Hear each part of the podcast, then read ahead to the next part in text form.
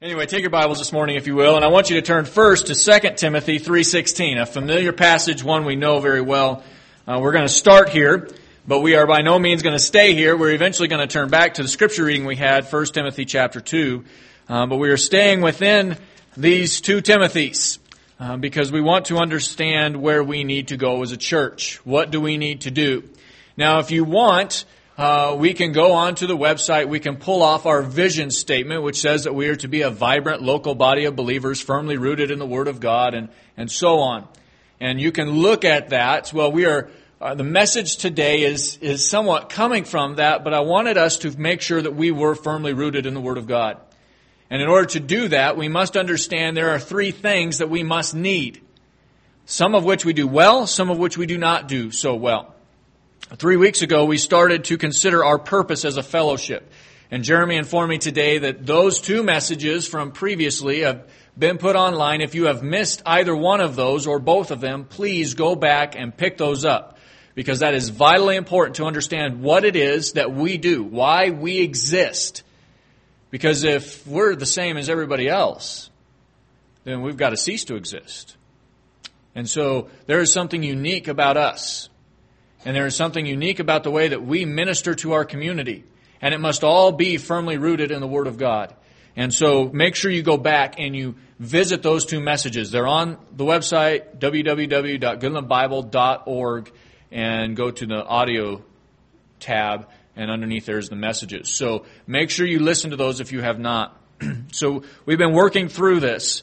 And interestingly enough, I had a conversation this week with a young man from Uzbekistan and uh, he is a Sunni Muslim.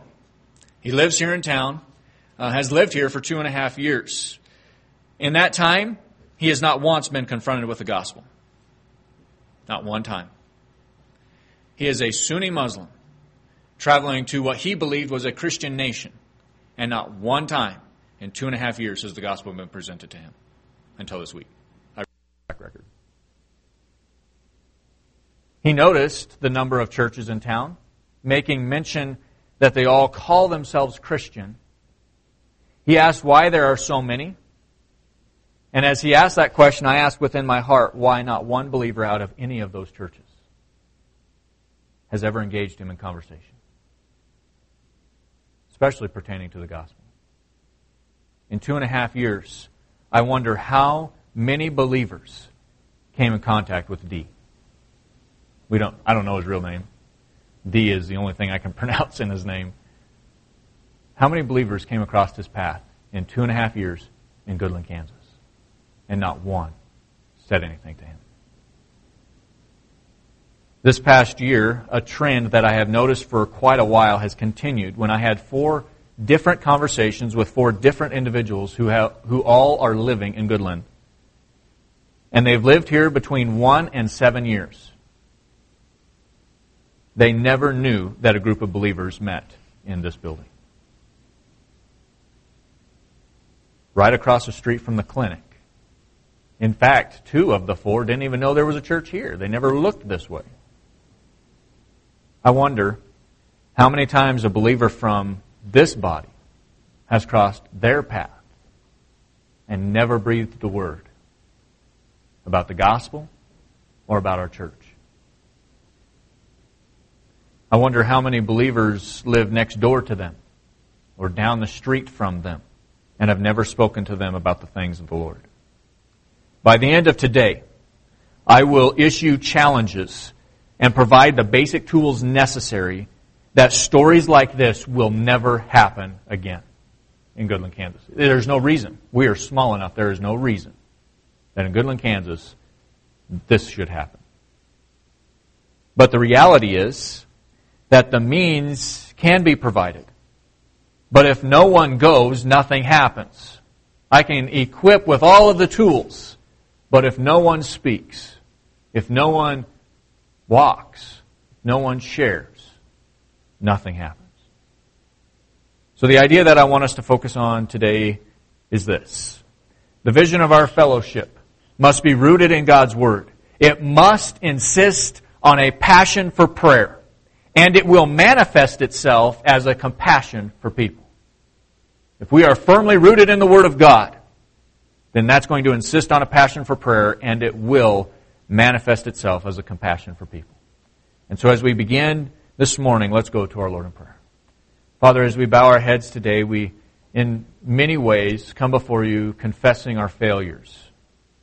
We see many of these aspects that are in this list, just in our central idea that we are not doing faithfully, regularly, and consistently. I pray that that would change today. I pray that our initiatives that we introduce would be life changing for us. Not that there's anything inherently good about them other than it's just a motivating force to cause us to be obedient to your word.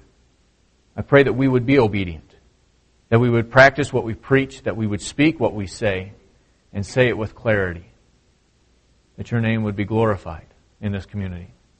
As we observed in uh, the elder meeting this past week, that uh, sometimes our crops aren't so good, sometimes they are very good. We recognize that there is one crop that is always good. You said the fields are white for harvest. I pray that we would be people who are laborers in that field, that we are harvesting and harvesting abundantly, that your name may be glorified and exalted above all. Lord, we love you. We thank you for this. I pray that you give me the words to say. Now, this is something I am passionate about very deeply. But I pray that everything that I speak would be as if it was from you, that your name would be glorified in that as well. In your Son's name we pray. Amen. This morning, in many ways, we take a hard look in the mirror. This is a sermon that I have not wanted to preach. Uh, this is something I have struggled getting ready. We take a good hard look in the mirror. When you wake up in the morning, does it behoove you to look in the mirror?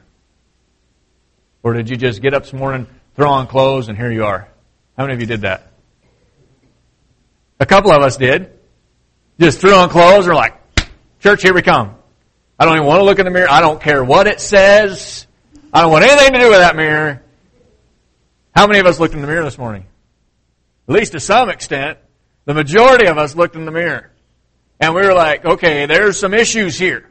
There's some things I gotta fix. I may not like them. I may not like those wrinkled brows. I may not like the gray that's coming into my hair every day.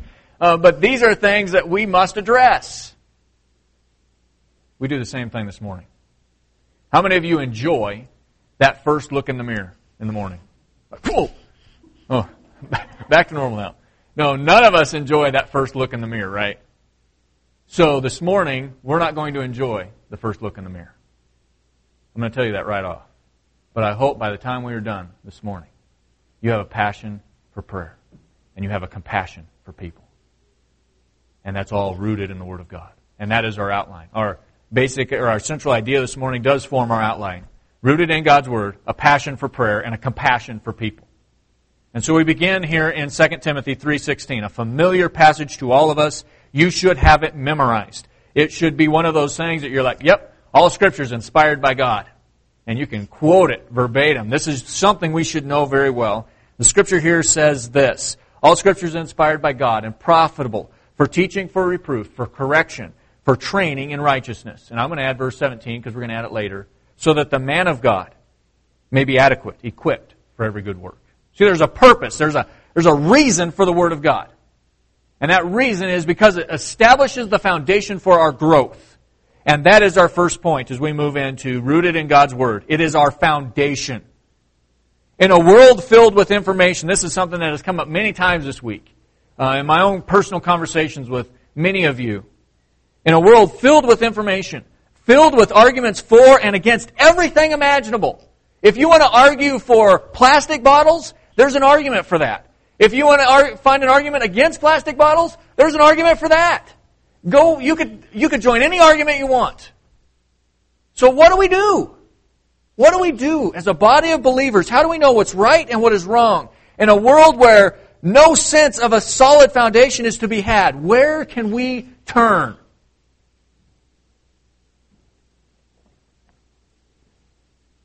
Right here. This is our foundation. You want to know how a church ought to act? This is our foundation.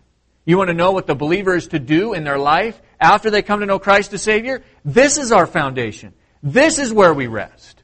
It doesn't matter what you find on the internet. You've seen those commercials where that guy's out there surveying his car and the uh, neighbor across the lives in a condo or whatever, comes out and says, What are you doing? He goes, oh, I'm using my Geico app. She's typing the Geico. He goes, Well, the internet said you can't do that. You seen that? And then all of the things that she believes because the internet says it's true. You know what? That's not our foundation. We can't go to the internet and say, That's what I believe. If you do that, you're going to be one messed up person. So where does a Christian go? A Christian goes to the Word of God. In a world of confusion, there is one source where we find security, where we find stability, and that is in the Word of God. And Paul tells Timothy, all Scripture is inspired by God. You're not going to see that statement put on the internet. All internet material is accurate and inspired by God. Uh, no, it is not. No, so when we come, you won't find that on the Goodland paper. You won't find that on any book except the Word of God. That's what makes the Word of God unique. God is saying, that's my stamp of approval. This is my very words. The word inspiredly, inspired literally means to be breathed out from God. Unlike the current bestseller or the newspaper or the news media or the information you find online, the Word of God is not subjected to the failings of mankind. Not in one way. It's not subjected to the emotional drama or the limited perspective. The source of the Word of God is the infinite, all-knowing, all-present, all-powerful God. That is where I want to go for my foundation. That is where I want to be involved. Because that is the only solid rock for me to stand on. So what is the value of Scripture? We say, okay, we agree with the Word of God being our foundation. What is its value? Well, Paul continues on. And he says that it has profit, that it is profitable for teaching, for reproof, for correction, for training in righteousness. In our overloaded society, we tend to view Scripture as on the same level, equal to at best, the current source of our information, whatever happens to be. I can sit right here on the computer, I can, uh, via our router, I can look up the news media. Any, any news media you want me to look up. And yet we tend to place the Word of God on that same level. We tend to look at the news first and then the Word of God second. We tend to put the current bestseller on the same wavelength as the Word of God. It is not even on the same atmosphere. We must understand. We must understand that the Word of God has incredible value. If you find value in reading a good book, praise the Lord how much more should you find value in the Word of God? If you can sit down and curl up with a good book, how much value is there? Well, there might be some. It might change your attitude, it might change your perspective, but that happens every time you read the Word of God in a sincere way. In short, the Word of God, as Paul says, is profitable for teaching, reproof, and correction, training in righteousness. In short, the Word of God is useful in transforming your life, molding your life molding you to fulfill that which you were created to do. How else do we know what we're supposed to do by God, by our Creator, except for His Word? We don't. You can listen to me preach until I'm blue in the face. That's not going to help unless it's rooted in the Word of God. You can go out and, and try to minister to felt needs. And that will, that'll be great and wonderful, but it means nothing unless it's rooted in the Word of God. You can go out and, and bring in a million people into the body here, into the fellowship here. And if you didn't do it rooted in the Word of God, it is worthless. There is no value to it. In short, the Word of God is useful in transforming your life, molding you. God is interested in you. He's interested in your life. He's interested in shaping and molding you. So, what about the practice? What about the practice? Because that is true, we have a foundation, the value of Scripture. Now we have the practice of Scripture. Jump back up to verses 14 and 15. This is something that's kind of amazing. Paul is instructing Timothy, and he says, You, however, continue in the things that you have learned, and become convinced of, knowing from whom you have learned them, and that from childhood you have known the sacred writings, which you are able to, which are able to give you wisdom that leads to salvation through faith, which is in Christ Jesus. I'm going to stop there and then we're going to jump to verse 17 in just a moment.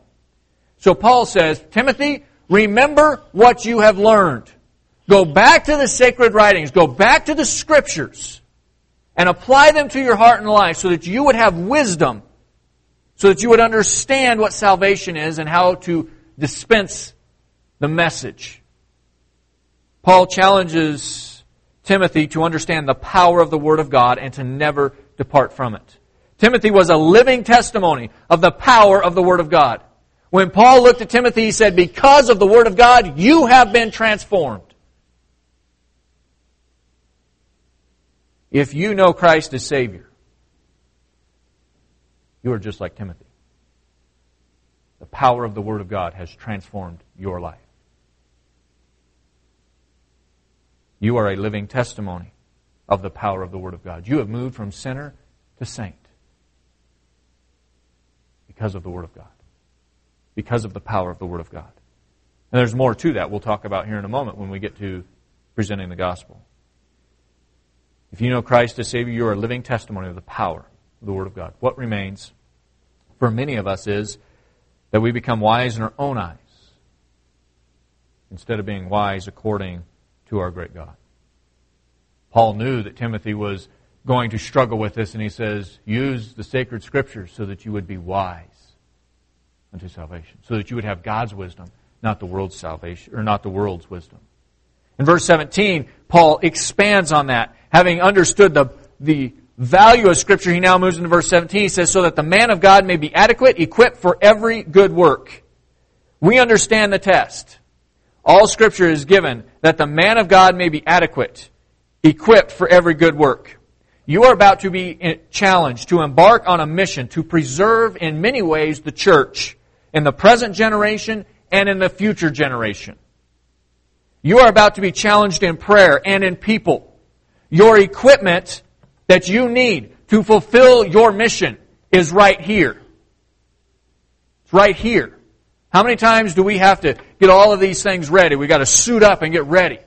No, Paul says to Timothy, Timothy, what you have in your hands, and Timothy had the Old Testament and Paul's letters. A few of them. So what you have in your hands, this is your equipment. Go obey the Word of God. Go out and share the gospel. Go out and have a passion for prayer. There is no library of books in the world that can surpass the value and the usefulness of the Word of God. One of the things that I am incredibly joyful for is that Goodland Bible Church, we take a very high view of the Word of God. We understand the Word of God. We understand its value. We understand its power. In light of that, I am resting that we will be obedient to it. And now we're going to move into 1 Timothy. Go back to 1 Timothy chapter 2 as we begin to understand a passion for prayer. 1 Timothy chapter 2 verses 1 through 3. Scripture says, first of all, then I urge that entreaties and prayers, petitions and thanksgivings be made on behalf of all men, for kings and all who are in authority, so that we may lead a tranquil and quiet life in all godliness and dignity. This is good and acceptable in the sight of God our Savior. As we begin to understand a passion for prayer, we need to understand the first step. Because really, Timothy is being challenged by Paul to begin a process of what is going to become the outline for the church. Do you want to know what the church should look like according to the New Testament? What book should we look in? Not Acts. We should look in 1 Timothy. We should look in Titus. We should look as Paul is addressing these issues. This is what the church looks like. This is those that we must do. This is what each individual must do in the body of believers. Paul lays it very clearly out for Timothy, and he lays it very clearly out for Titus. If we want to know what the church should look like in the New Testament, it is the First Timothy church. It is the Titus church. As they preach er, Timothy in Ephesus and Titus in Crete, as they lead these churches to maturity. So as we begin to understand this, Paul says, Timothy, as you do all of this work of the ministry, as you obey the command which we're about to look at, he has a command. The first command, which we're going to see in just a moment, is fight the good fight. says, as you do that, as you fight the good fight, the first step is pray. Pray. That's the first step. Don't do anything unless you've done that. Don't take that first step unless you have already prayed. In fact, here in verse 1, we recognize that he says, first of all. So we understand that he is putting a challenge here. Go back to verse 18 of chapter 1. Chapter 1, verse 18 says this Paul charges Timothy. He says, The command I entrust to you, Timothy, my son, in accordance with all of the prophecies previously made concerning you, that by them you fight the good fight. That's a challenge to you and I. That everything that has been spoken of the church, everything that is built to this point, we can study all of the theology of Romans chapters 1 through 8.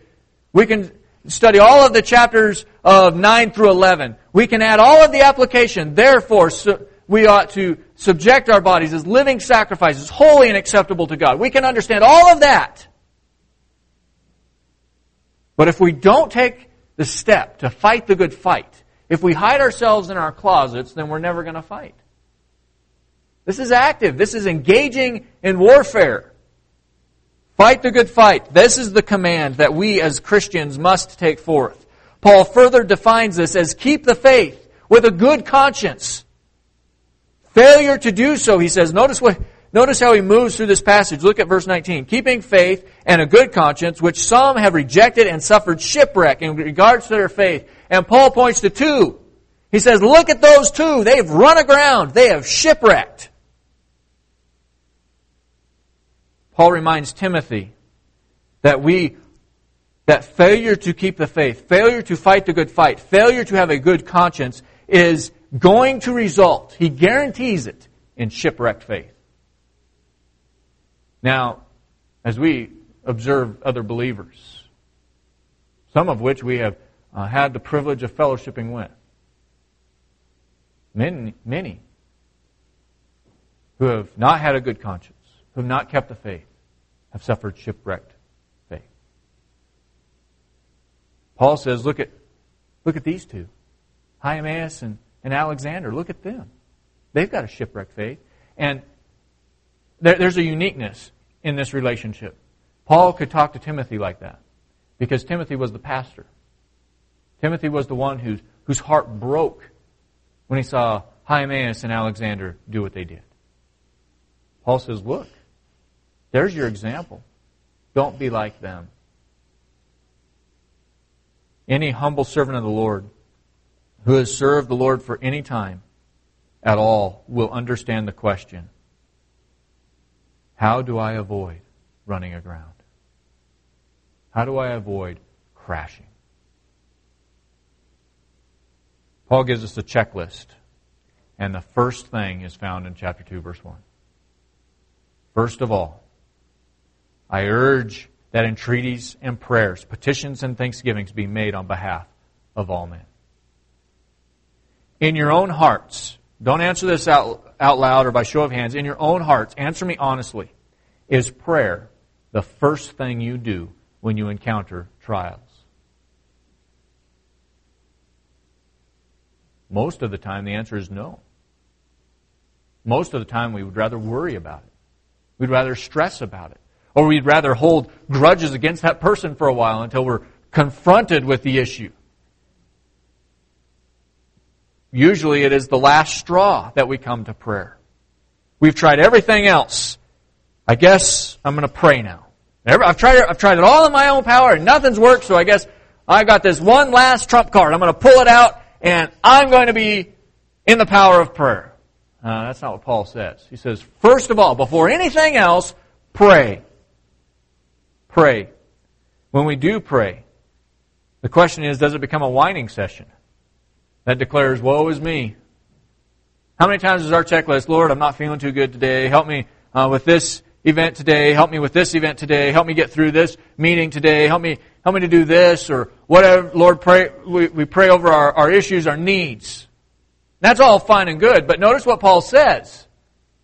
He says this, First of all, then I urge that entreaties and prayers and petitions and thanksgiving be made on behalf of all men. In other words, when you come in prayer, you're the last one you pray for. You pray for everybody.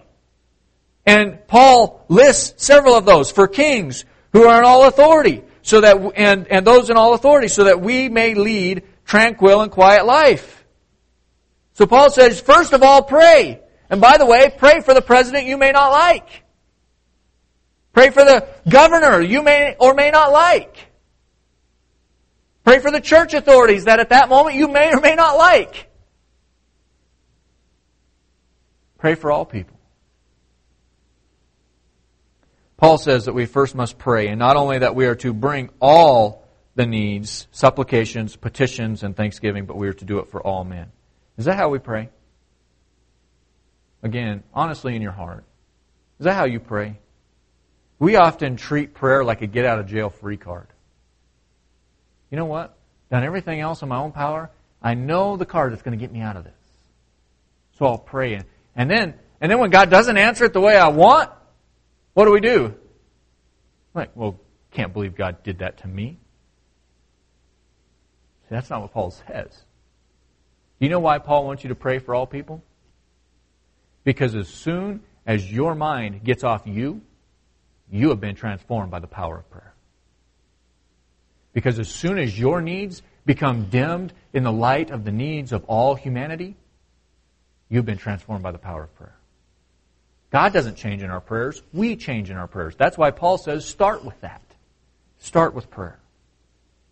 So what about the ones we pray for? We've already addressed this a little bit, so we're going to hit this real fast.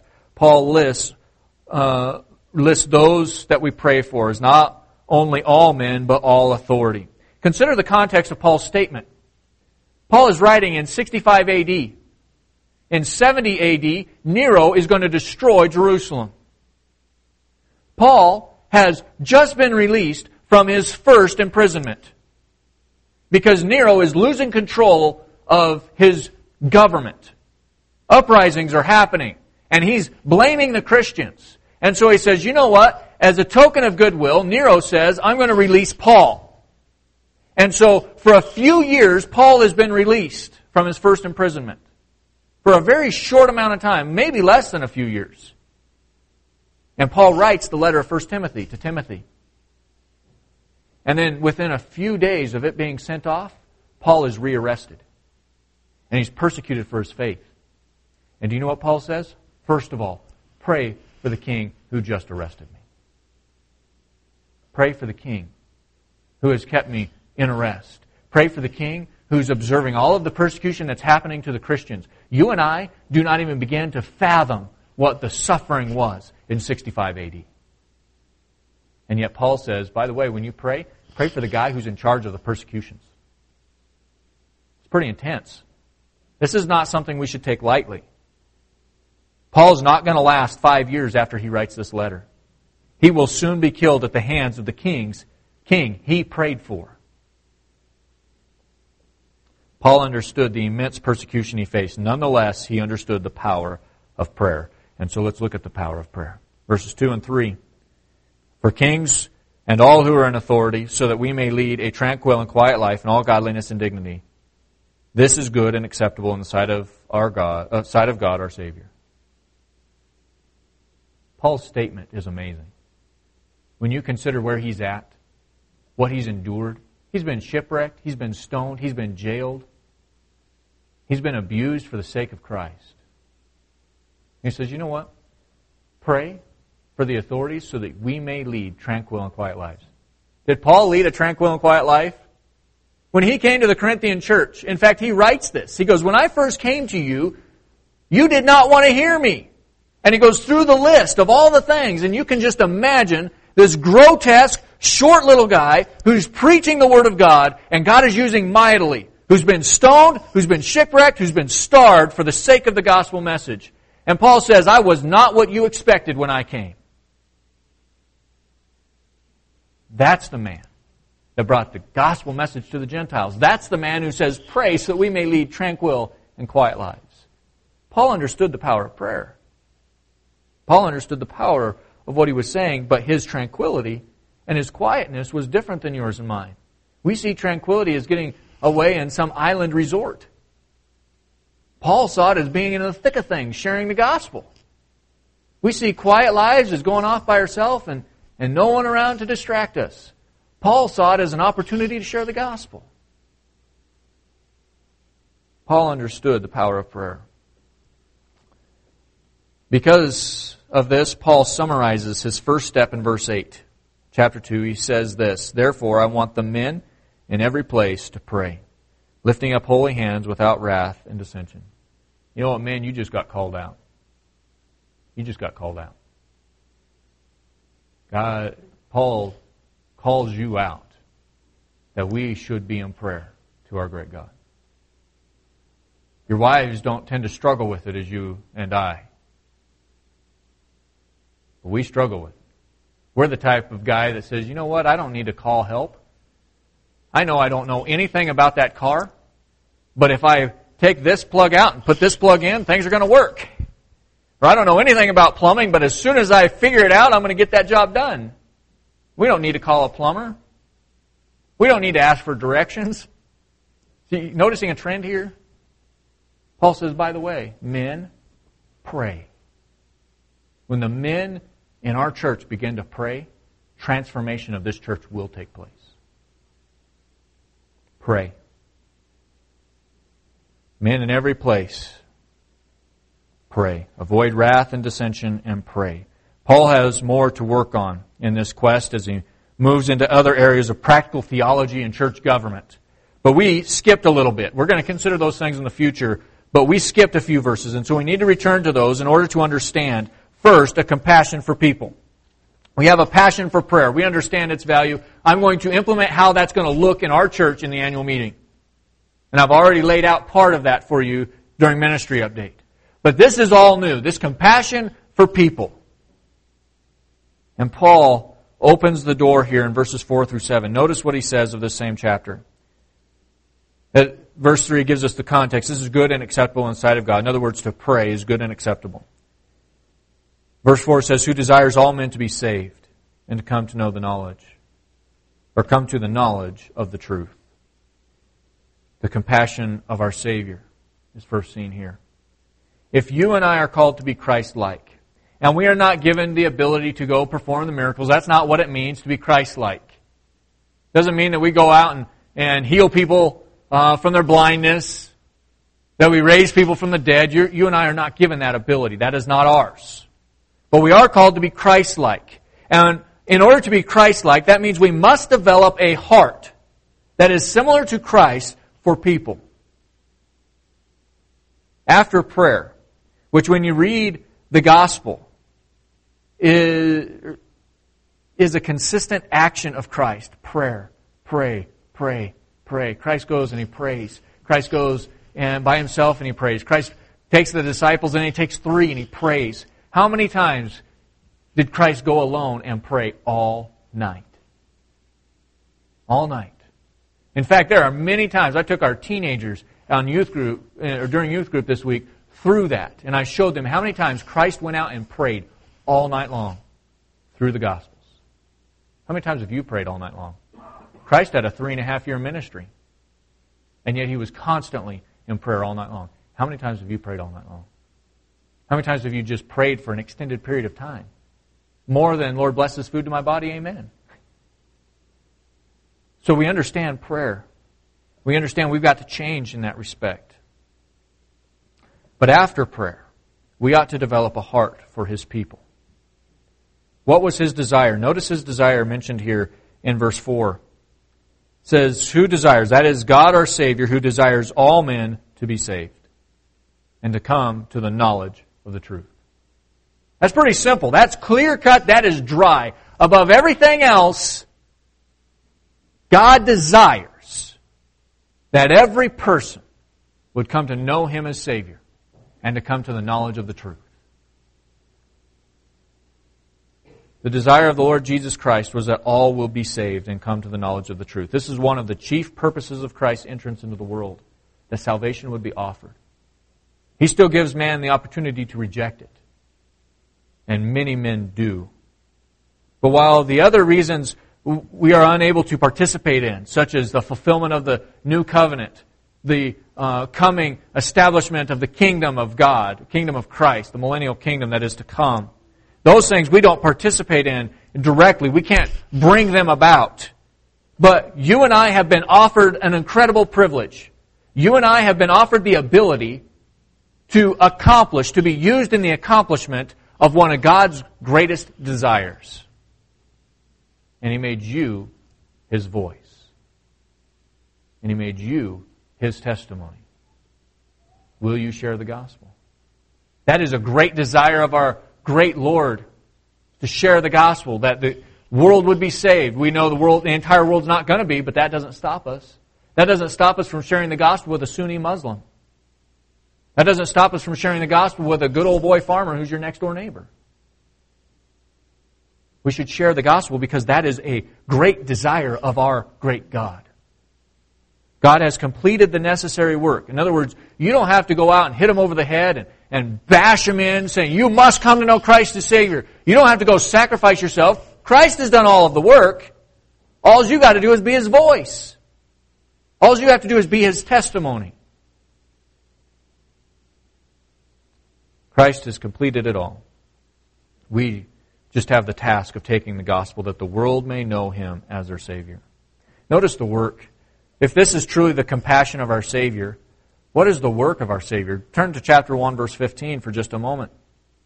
Paul says this, is a, it is a trustworthy statement deserving full acceptance that Jesus, or that Christ Jesus came into the world to save sinners, among whom I am foremost of all. Paul lays out in this first chapter a bit of personal testimony. Christ came to save sinners. Paul then adds, among whom he was foremost. By no means was this all that Christ came to do. There was much more work that Christ came to do. But one of the primary examples, Paul is saying it is a faithful statement that Christ came as one of his objectives to save sinners. Paul points out the compassion of our Lord. The testimony of Paul is one of incredible mercy. In fact, as we read the testimony, you can read from verse 12 all the way through uh, all of that. Paul's testimony is one of incredible mercy, given to one who deserved it the least. While Paul's situation is unique, isn't that the testimony of every believer? Christ came to save sinners among whom I ranked pretty high. We were all guilty. We were all sinners. We were all deserving death. We were all enemies of the cross. And yet the compassion and the mercy of our great God brought salvation to you and I. What about the need? This is the work of the Savior. Now, what about the need of humanity? Notice verses 5 through 7 of chapter 2. Scripture says this For there is one God and one mediator, also between God and men, the man Christ Jesus. I'm going to stop there for just a moment. You know what man's greatest need is? There's one God. And there's one mediator. Man's greatest need is to know who the mediator is. They need to know the mediator. It's not some priest who sits in his little cubicle. They can't quite see your face where you confess your sins to him. It is not some person that you go to and sacrifice an animal to. Man needs to know the mediator. Man's greatest need, more than food, more than water, more than the air that they breathe, is who is this mediator? And Paul says, This is the man, Jesus Christ. I wonder, how many people in our community that you have bumped into on a regular basis do not know the mediator? Do not know the way. There's one God, and wonder of wonders, there is a mediator between God and man. The person Jesus Christ man can believe that his will, his way will satisfy, that God is not going to condemn them. And they will miss the truth of verse 5. There is but one God, one mediator, and you must go through him. Paul is very clear. The mediator is Jesus Christ. And he continues then in verse 6, and he says this, who gave himself as a ransom for all the testimony given at the proper time. For this I was appointed a preacher, an apostle. I am telling the truth. I am not lying as a teacher of the Gentiles in faith and truth. You can feel Paul's intensity. You can feel it increase. There's one God. There's one mediator. We can know the mediator in Christ Jesus. The position of Christ as mediator is guaranteed as he served not only as is serving not only as the mediator but is, has served as the ransom price to purchase the captive. You see what your job is. And what Paul is telling Timothy is Timothy, tell the captive that there's a mediator who paid his way. That's the gospel. That's the gospel in three short sentences. There's God. There's a captive and there's a mediator. Position of Christ as mediator is absolutely flawless. He doesn't have to go to someone and say, uh, Did you pay their account off? He goes, No. I'm the ransom price. I gave it all. It's me. As Paul continues, we discover in verse 7 that the message was given to Paul, who, in surprise to all at the time, brought the gospel to the Gentiles. In fact, it was such a big surprise that the church had this great big council in Jerusalem where James, the half brother of Jesus, presided over it and said, You know what? I think the gospel has come to the Gentiles.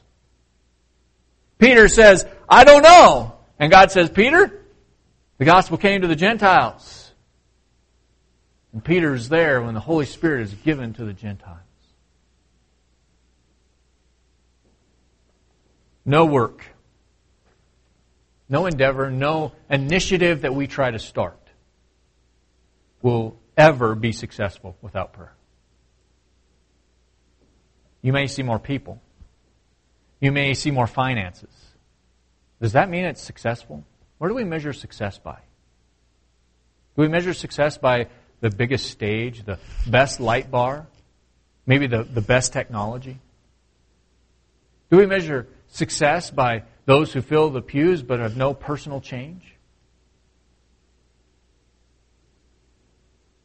No church will ever be successful according to God's standards without a passion to pray. Equally so, no church will ever be found successful without the compassion of Christ for people. Christ did not come to move people from one fellowship to another. He didn't come to be a light-hearted, uh, what would Jesus do attitude. Christ didn't come just to say, you know what, humanity, I know life's rough. This truly is hell on earth. No. Christ came to redeem the sinner. Christ came to save the sinner from eternal damnation. If that is why Christ came, if that is the compassion of the holy, all powerful, all knowing God, ought not that be the compassion of his people, of those who've come to know him as Savior? He came in part to save sinners. If this is so important that our God would come from, come from heaven to take on flesh and die as an innocent lamb for a people who hated, despised, and rejected him, then what do you think that his redeemed should do? He left heaven. He brought on flesh of a bondservant to die in your place so that you can sit in church on Sunday morning. Is that all? No. Your job's not done. In fact, your job didn't even start when you came in on Sunday morning says, Therefore, be witnesses in all Jerusalem, Judea, Samaria, and the remotest parts of the earth. You and I live in the remotest parts of the earth. And it's our job to take the gospel back to Jerusalem. How are we doing with that? Not real well. We can't even reach a Sunni Muslim who lives across town from us, who's been here for two and a half years. In the meeting after the fellowship meal, I'm going to further lay out these two initiatives that take a good hard look in the mirror. I told you it's not going to be comfortable. I told you it's going to be uncomfortable. These are not intending in any way to be offensive. But the reality is, your comfort is not that important. It's not. The fact that it makes you uncomfortable to share the gospel with somebody, praise God. Praise God. The fact that it is awkward and uncomfortable to bow the knee and praise to our great God, praise God. You see, your comfort doesn't matter too much. What matters is are you obedient to the Word of God? The initiatives I will lay out will provide a way that as a fellowship we can witness the power of passionate prayer and we can practice a compassion for people. However, this vision is only as good as those who make the commitment to participate. The reality is, and I shared the statistics a couple weeks ago, 3% of people will come to church because I saw them, because I initiated the conversation, because I shared the gospel with them, because I did the work to bring them here. 3%. 56% will come to the fellowship because you invited them. More startling than that, 7% of people will come to know Christ as Savior if I go share the gospel with them. But there's a unique dichotomy that takes place. When I go share the gospel with somebody, they know that I'm the pastor of Goodland Bible Church. I don't know why, but people run from pastors. They don't like pastors. 7% will come to know the Lord because I shared the gospel with them. 86% will come to know the Lord because you shared the gospel with them. Because as a friend or a family member or a neighbor, you shared the gospel with them. That's pretty startling. If we're waiting for me to do the work, we will see what we have seen a slow attrition. If you go do the work and I provide the materials and the emphasis that is necessary, 86% of you will find success in the very first conversation you have. I praise the Lord for that. Some of you are going to encounter difficulties. All of you will if you continue to do it. The question is, are you willing to be uncomfortable for just a little bit to share the gospel?